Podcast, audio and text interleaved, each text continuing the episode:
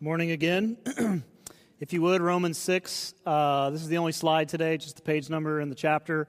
Uh, if you picked up a house Bible, page 784. And uh, if you're taking notes, there, there, will be plenty of other things to write down, but nothing on the screen, so just uh, listen up and pay attention. We're doing all the sermons this month are based in either stories of people's baptisms in the Bible or just teachings about baptisms in the Bible. And so We've circled around Romans 6 a little bit, but today we're just going to get right down into the heart of it, at least the first uh, four verses. And so that's where we're going to be today. Uh, when I went to school my freshman year, I got this Studies in the Life of Christ. Are you with me?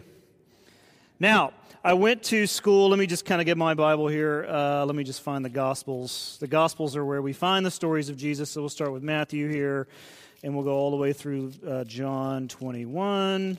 And so there it is. That's um, there's my notes. That's all we had. This is what we have of the story of Jesus in our Bibles, correct?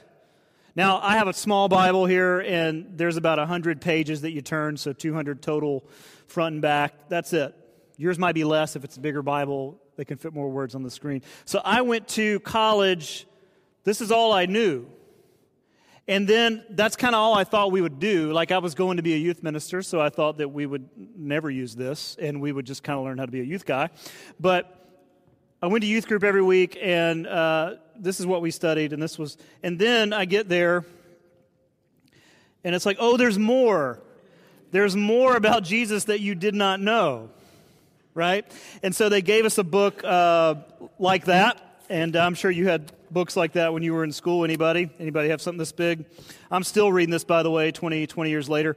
Uh, now, there were rumors circulating in my dorm my freshman year that on the final exam of this particular class, there would be a question at the end of the test that simply was this Did you read the book? And there were two options for your answer yes, no. There was no option for, like, I really wanted to read the book, but I just didn't. Like, it was in my heart to read it. Uh, there was no option for, like, I was go- I started to read it and then I got sick and I couldn't read it. Or there was no option for my roommate burned it or whatever. Like, there, it was just a yes, or you either read the book or you didn't read the book. So then there's these rumors circulating. Like, we don't know how much. I mean, there's 80 questions or something on the exam. There's maps and words and language and history. But then there's this question, and you start to assume that this question must count for a lot.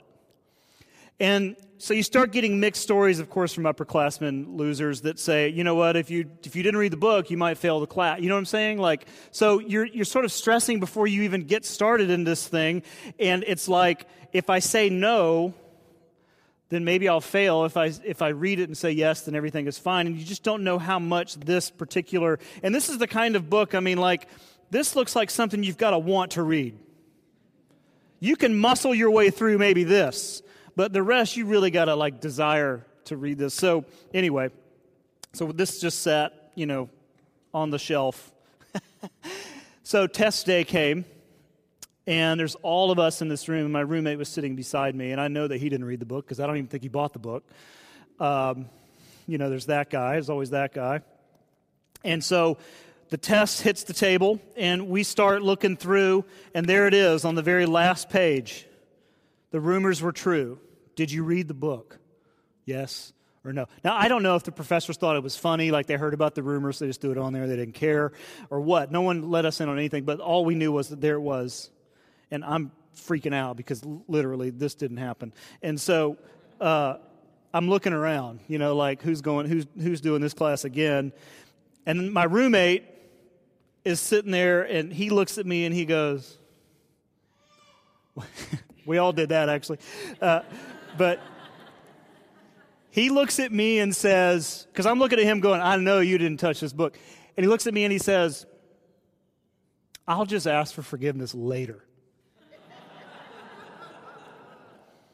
Are you with me? So the, the thing that went through his head was, you know what? In the big scheme of things, this is not really that important of an issue.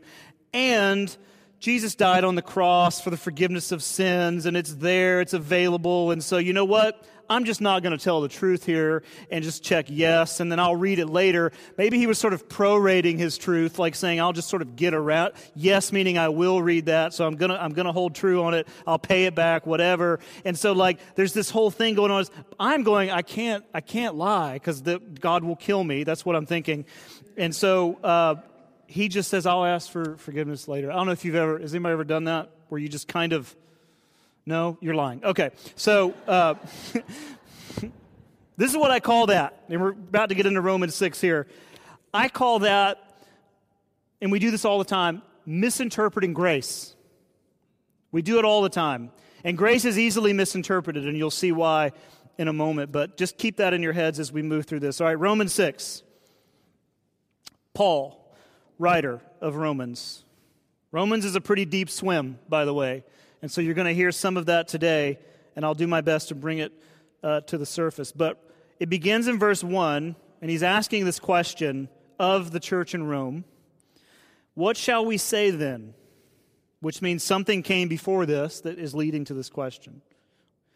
Shall we go on sinning so that grace may increase? Just let that sit for a moment because it's a pretty astounding question. And you can hear the reasoning. Well, grace is there, it's available, it's pretty amazing. Christ died on the cross, sins for the world, blah, blah, blah. Well, we don't want to leave that dormant. Why don't we just sin so that grace can do its thing? That's what, it, that's what it reads like. It's an astounding question. I said this last week a little bit, and I'll just say it again if you weren't here, but this was, and it's not just his, but this was the Russian monk's, uh, Rasputin's doctrine of salvation. You, you experience salvation through repeated experiences of sin and repentance. You don't know what grace is until you need it, right? And that's true. But there's a step further in saying, look, I, I can't really experience grace unless I just experience the other end of things. Maybe you've seen this bumper sticker, bookmark, whatever. Christians aren't perfect, just forgiven. I don't want to make fun of you um, if you have that bookmark, but I'm going to.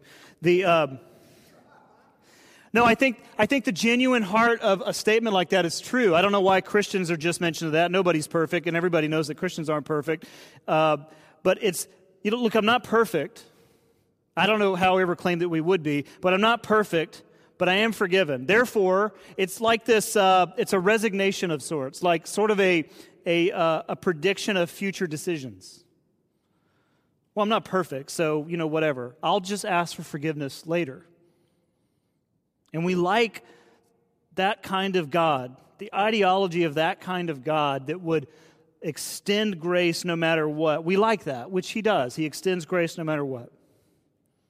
And we like the thought of being free from uh, the penalties of mistakes, knowing that God will always forgive, which he does. And sometimes we even willfully make wrong decisions out of the knowledge of God's grace and that it's greater than anything I can say or do, which it is. So sometimes we move into decisions based on we know that God will forgive. Uh, when I was in youth ministry, the, the, the most rewarding and frightening thing to do is to drive the church van. The reason is it's full of kids, got the music going. For some reason, when you have the wheel in your hand, the students, because they're bright, they don't think that you can hear them. Because I'm driving and concentrating on the road, I can't hear this conversation 15 inches behind me. That's what they think. And so here's the girl behind me talking about the sex she's having, and she's the elder's daughter and the mother, and blah, blah, blah. And I'm going,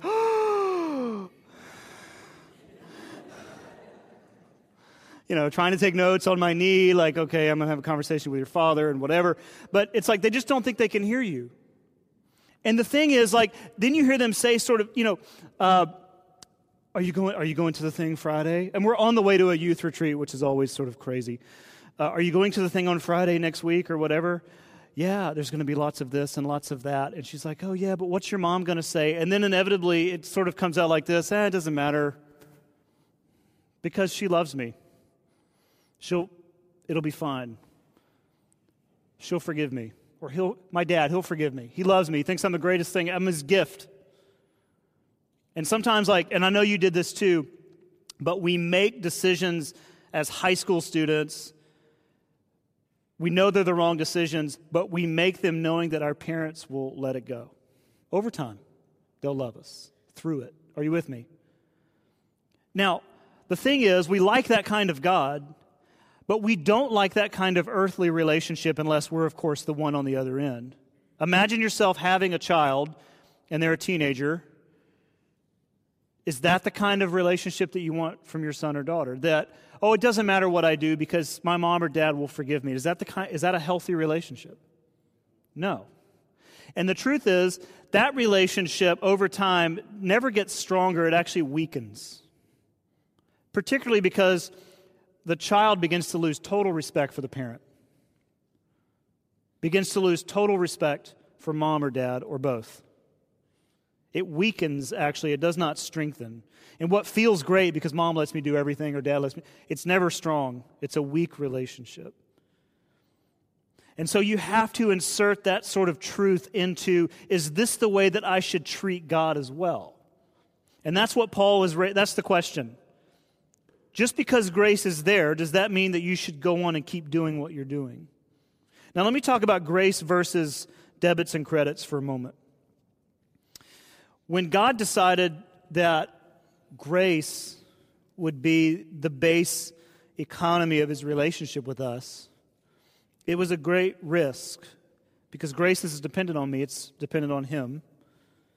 And when we talk about God's grace, we're talking about total forgiveness and mercy beyond what we normally allow in our own relationships. Let me just give you some examples. In our relationships, we tend to keep score, right? Grace doesn't. This is why in the Corinthians text that, or, that's read at weddings a lot, you know, love is patient, love is kind, love is this, love is that. One of them is love does not keep record of wrongs. I always sort of pause there in the wedding ceremony and going, Are you hearing me here? Now, it's not a, it's not a text about marriages, it's a text about God's grace and His love. And it reminds us that we tend to keep score, but grace doesn't. We have a limit on forgiveness, secondly, whereas grace never runs out.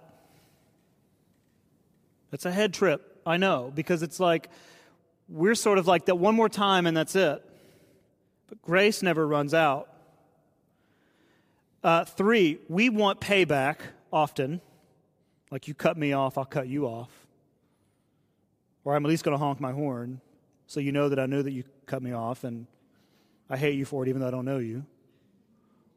Right? That's the way we process. Some, you know, they did this to me. I want them to, you know. How many times has someone sped by you and you're like, man, I hope the cop pulls them over. And then when I pass them, I can honk the horn and, you know, That may just be me. It may just be a confession time here. we want retribution, whereas grace carries the load, it pays the full debt. I like this one. We often want people to change before we accept them, while grace goes first. Look back in chapter 5 of Romans, just I mean just back up verse 8 But God demonstrated his own love for us in this very classic Romans text while we were still sinners. It does not say that Christ waited for us to get it together. It says, while we were still sinners, Christ died for us. And that, backing up, is his demonstration of his love for us. And that encapsulates what grace is. It does not wait for us to change, before it makes its first move. It goes in first every time. Grace is an amazing thing.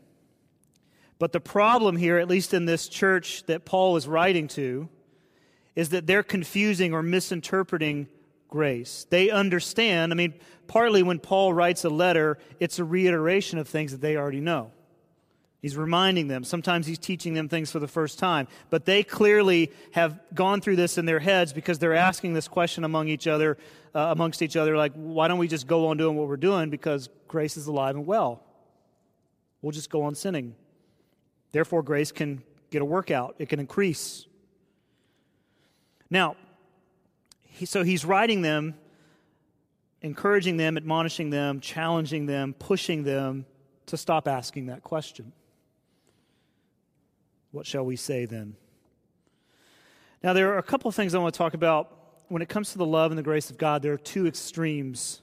Um, and go with me on this. One is this if we start to see God's love as something that we have to earn, which we all go in and out of that, but maybe you live in that. If we see God's love as something that we have to earn, we often, again, we often think that it is, then we will end up so unsure of our standing with God and so afraid of failure in His presence. And forgive the, the elementary wording here, but we'll go spiritually insane. We'll just go spiritually insane. Let me give you some examples. We will start to see all of life's difficulties and hardships as a result of our personal failures. Now, some of those may be you did this, and this is the repercussion, you reap what you sow, etc. But over time, we will begin to see everything that's difficult in our lives, all the hardships, all the things that are struggles, as a result of our sinfulness. God hates me. He's pushing these things onto me. And so we become uh, so focused on being perfect that we absolutely miss grace altogether. This is historically and in a very dark way part of the origin of child sacrifice. Because you just keep offering things to your God until you have nothing left but your own child. Because God is not responding to our sacrifices, saying, Thank you very much, you can move along. So you're always left to wonder. This is very interesting. All of the sacrifices in the Old Testament, Leviticus, when you read through all these things, they're very interesting, very strange, very confusing at times.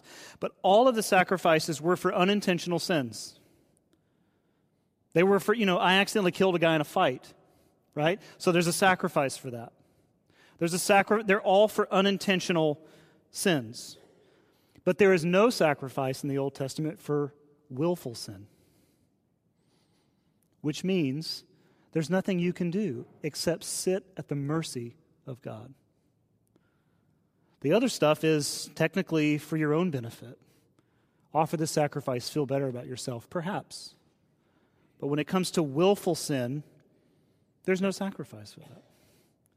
Except to just sit at the feet of God's grace. Isn't that beautiful? Another thing that happens when we see God's love as something we have to earn is that we start interpreting hardships as, quote unquote, a lack of faith. A lack of faith.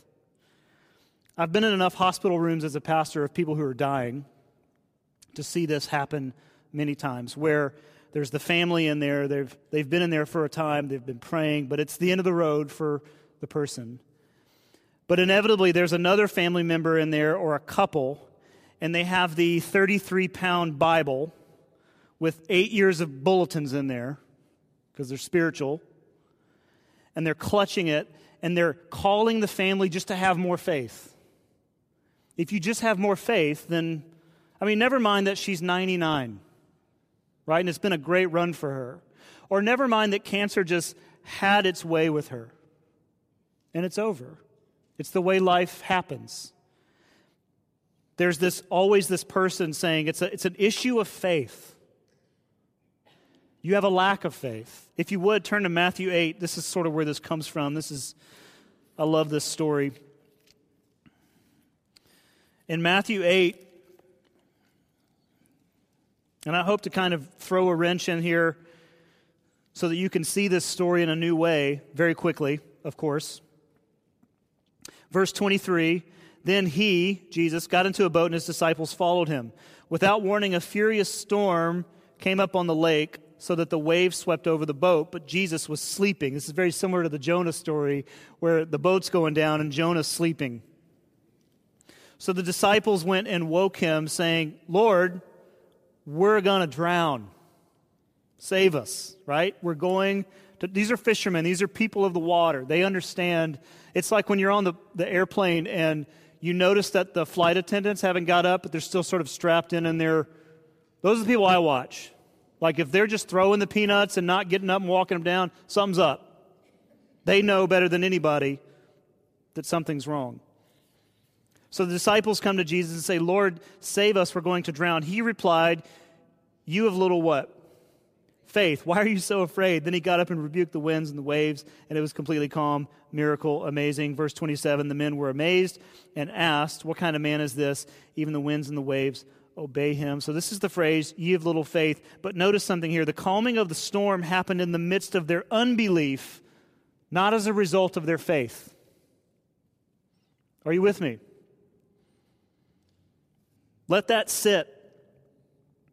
That often, when we hear this, like, even if it's just a conversation in our own head, that it's an issue of lack of faith, the story where that comes from is a miracle that's done out of no faith, no belief. And so sometimes if we feel like we get God's love, we get God's grace because we work for it, then we miss grace altogether. The other extreme is something you've already guessed. When I do understand the ins and outs of God's grace and all that it does, the risk that God takes with me is that I will misread it and take advantage of it and of Him. And so, this is why Paul says back in Romans 6 why are we asking this question? Right?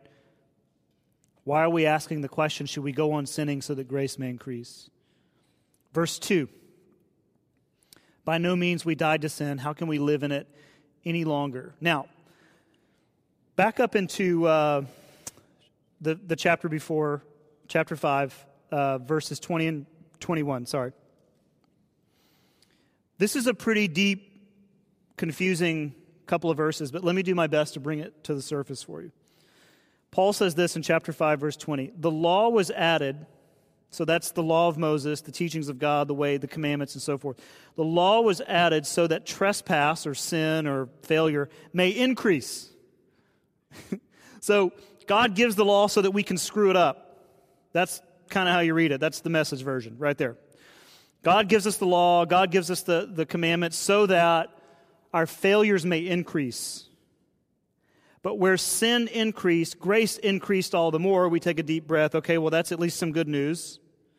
So that just as sin reigned in death, and that's a look back to this whole thing he talks about with Adam, that through Adam we all die.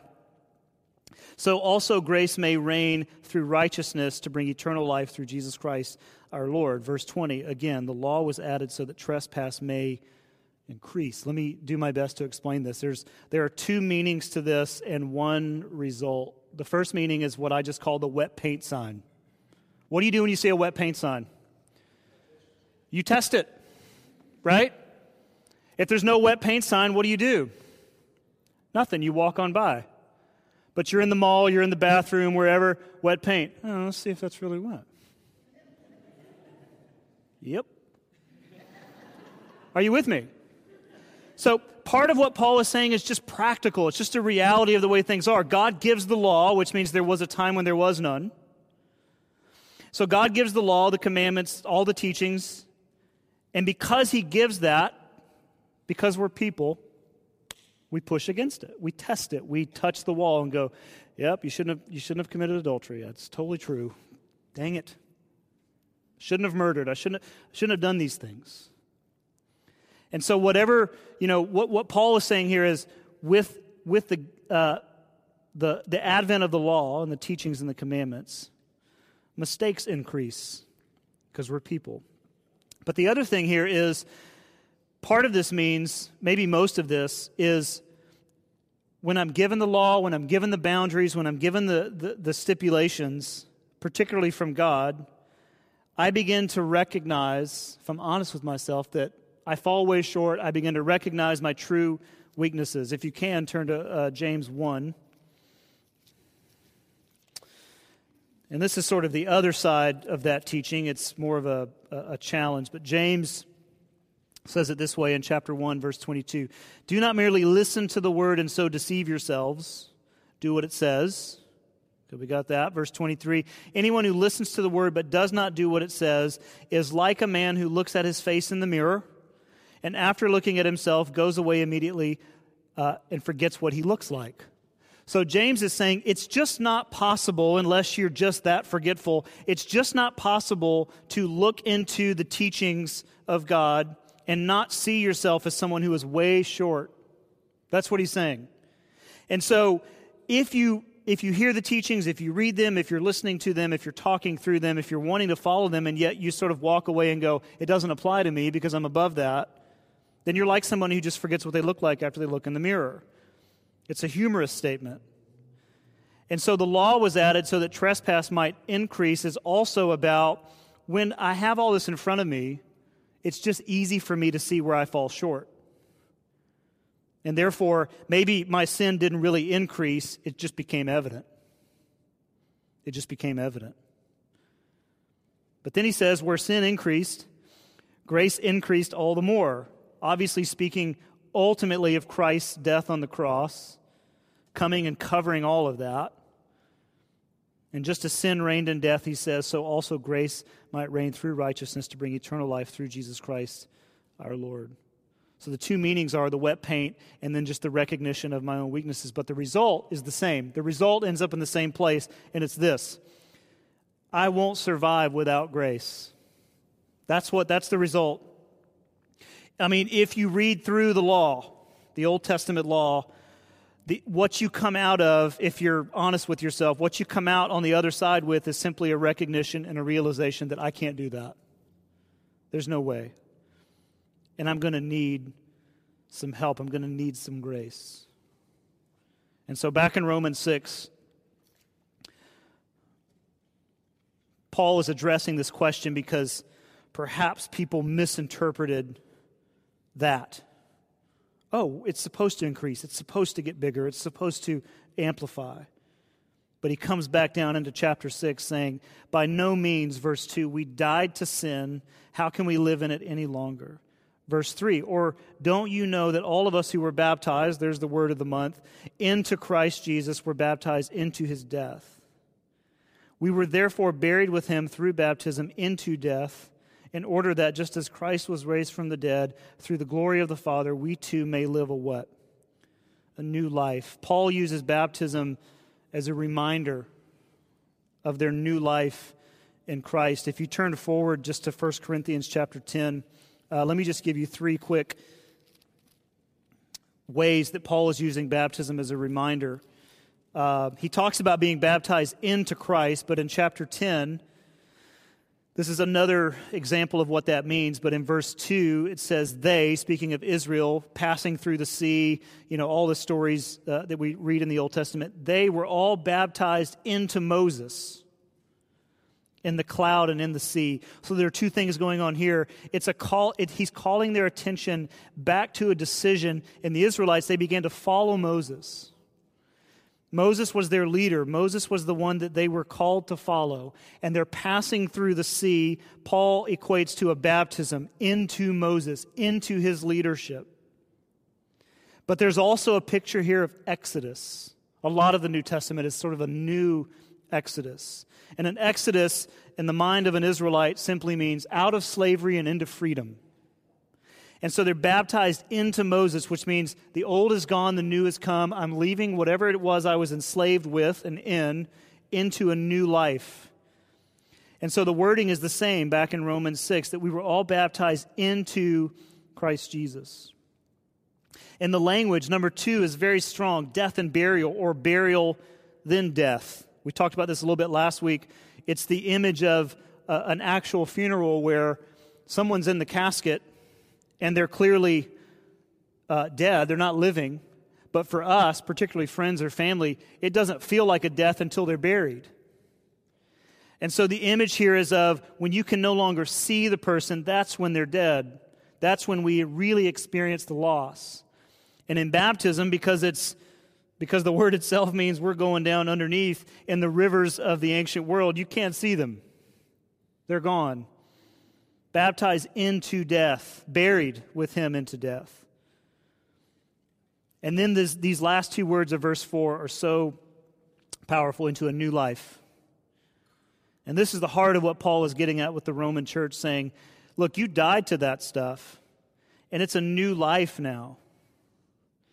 There are two ancient uses of the word baptism that I think are beautiful. One, well, one's scary, one's beautiful. One, the word was used to describe ships that had gone down at sea. So a ship that had sunk to the bottom was baptized. So the image to an ancient ear is the image of death and destruction and darkness and loss. But the other use of the term was for when you dyed cloth or leather. And so you would take the cloth and it's white and you dip it into the dye and you pull it out and it's blue. And so baptism is not just associated, the word itself, with a sinking of a ship or death or loss, but it's also associated with transformation, change. It went in one way and it came out a new way. And this is what Paul is illustrating. Baptism is a transformation. It's a, it's a movement from the old to the new. That's why we have people not only sign their name on the baptistry, but date it. Because it's like that's, that's, you want to be able to see that. Now, we don't like to do this too much anymore uh, because all those people end up moving. That's what we figured out. Like, if you get baptized here, we'll see you later. You're moving to Oregon or wherever. But nevertheless, we have people write their name and date it because that's a very important date. We don't often know when we fully engaged with Jesus because maybe it's over time, but we do know when we went in the water. And Paul is using that truth, that reality, that illustration, saying, when you went in the water, it was a new day, and you have to live like it. And you have to live as though you have a new life. So, in conclusion, just to bring this together. Week one, we talked about the baptism of Jesus, which, again, for the Christian is a little bit of a head trip because baptism is about following Jesus. So when Jesus got into the water, baptized by his cousin John, we have to determine what that was about.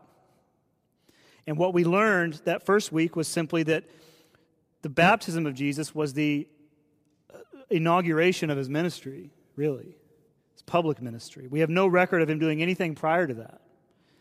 And so he's baptized into the mission that God had called him to, which was to come and to die for the sins of the world.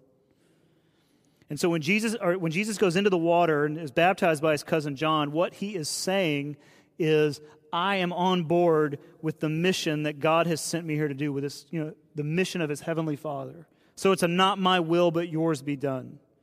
And though none of us in this room are dying for the sins of the world, thank goodness, we do pull that same lesson into our own baptism stories, saying that when we get into the water, it's a statement to the world and, of course, to God that I'm going your direction. And then last week in Acts 2, there were the 3,000 people that were baptized. Fantastic story but it's at the end of the story and it feels like it's just it's not a throwaway statement but it is just kind of a and we're moving on here and the transition is oh and 3000 people were baptized somewhere in jerusalem but it all came at the end of a sermon that peter preached to all these people and then in verse 37 of chapter 2 that's the heart of it. It says when the people heard this the things that peter said they were cut to the heart.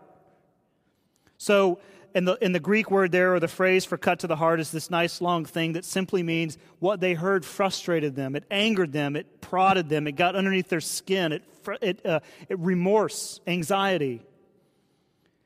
And so what they heard penetrated, and they go to Peter and say, What do we do with what you just said? Because we believe in what you just said. What's next for us? And what we learned last week was that baptism is the result of being penetrated by the story of Jesus. It is not the result of tradition. It is not the result of family. It is not the result of church denomination.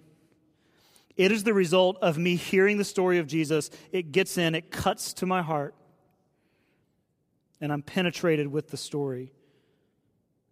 And then today, what Paul was telling us about our own baptism is that it was and is it was the recognition, the moment that I recognized that I needed God's grace. Now we're back to that word.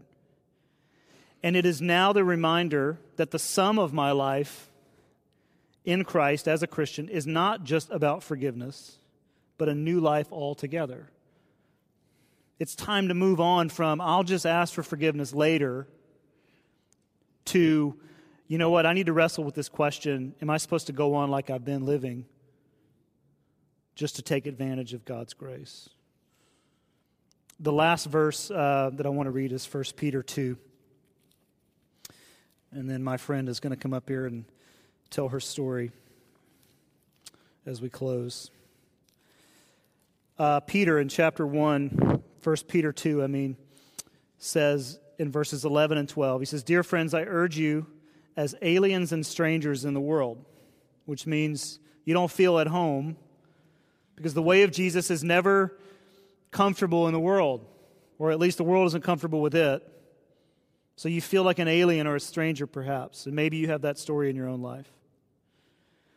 And it says to, to abstain from sinful desires which war against your soul. So he's, he's addressing the same sort of thing, like be very careful which way you go. But then in verse 12, live such good lives among the pagans. Fantastic word there. Live such good lives among the pagans. They didn't hold any punches in the scriptures. Though they accuse you of doing wrong, so there's some kind of, you know, they're watching the church. But live such good lives among those people that they may see your good deeds and glorify God, which is a look back to what Jesus said. You're the light of the world, right? And let your light shine before men that they may see your good deeds and glorify your Father in heaven. It's the same teaching. It's all the same teaching. You know, it's you've got this new life, live it so that the world may look at you and say, that's different. Some of us, all of us, need to at times ask for forgiveness from living a life that counts on God's forgiveness. It's tricky.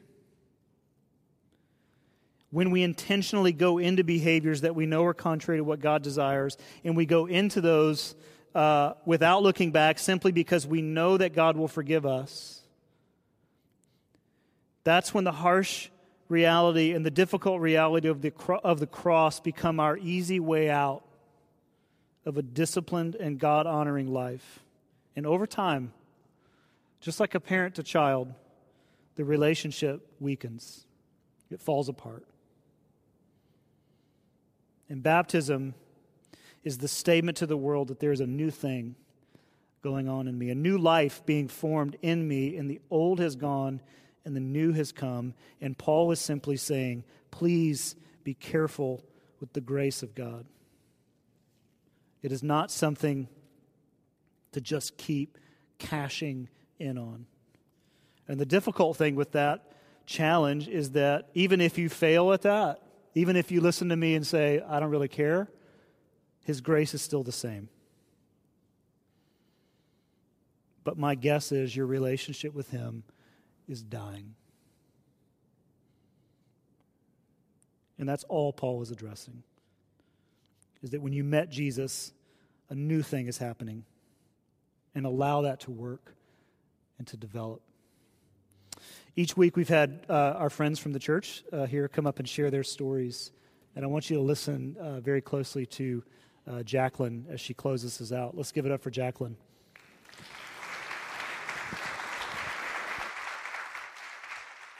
You. Hi, my name is Jacqueline King, and um, I've been coming to this church about a year and lived in Atlanta for about five and got baptized about a month ago. Um, right there, which actually feels like a hot tub, so I'd highly recommend it. It was a great experience.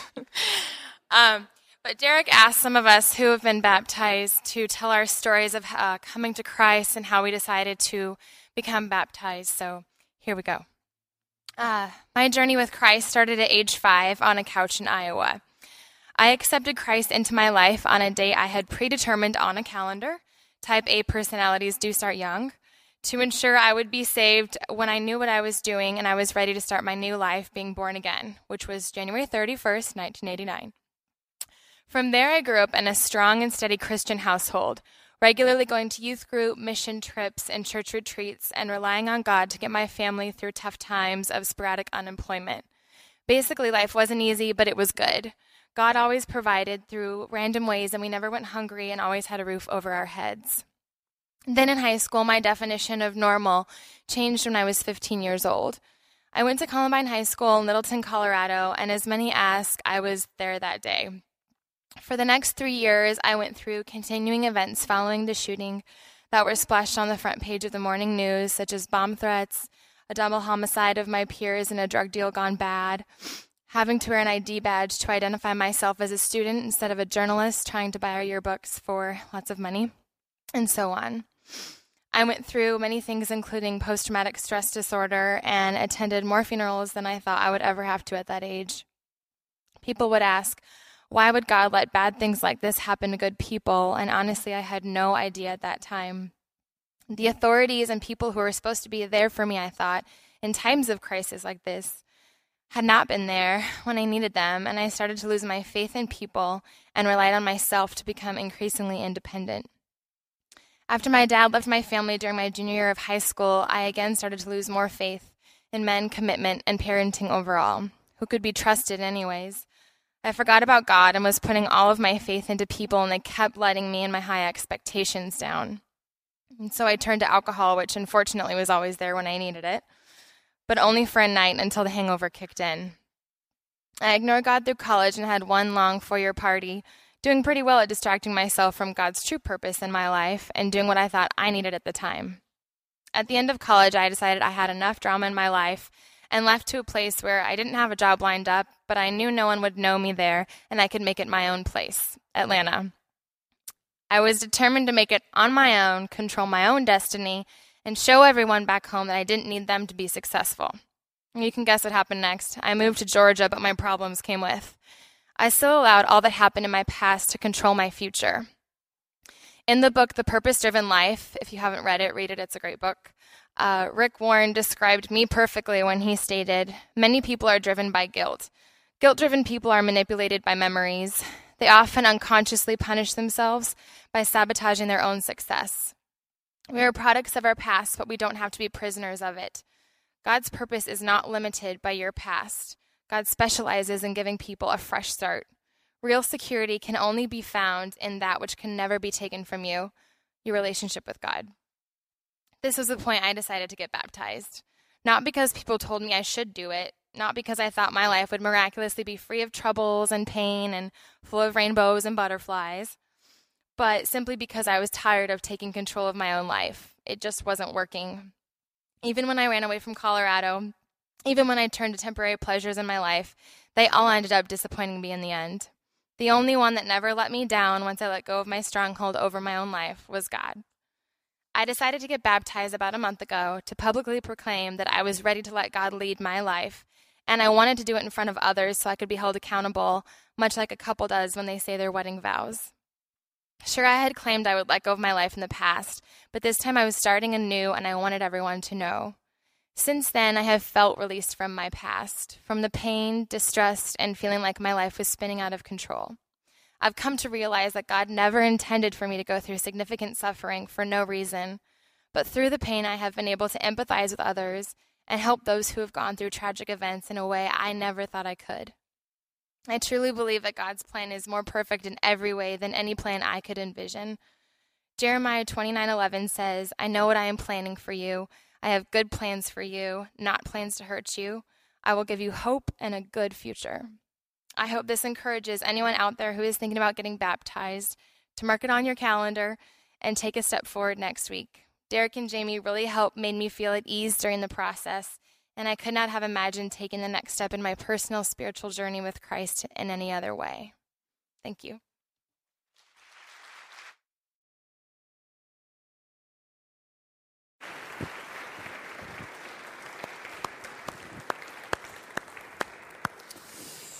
Let's all stand and pray and then stay here because we've got one more song uh, to sing as we leave. God, thank you for today. Thank you for uh, the truth and the weight of your grace. Thank you for uh, your Son who died on the cross for each of us. And though some of us understand that very well, there are others that are still wrestling with what all that means. But God, in the middle is a picture of your love for us and um, in that you gave uh, your Son's life for us. So, God, we stand in this room together uh, as people who need grace.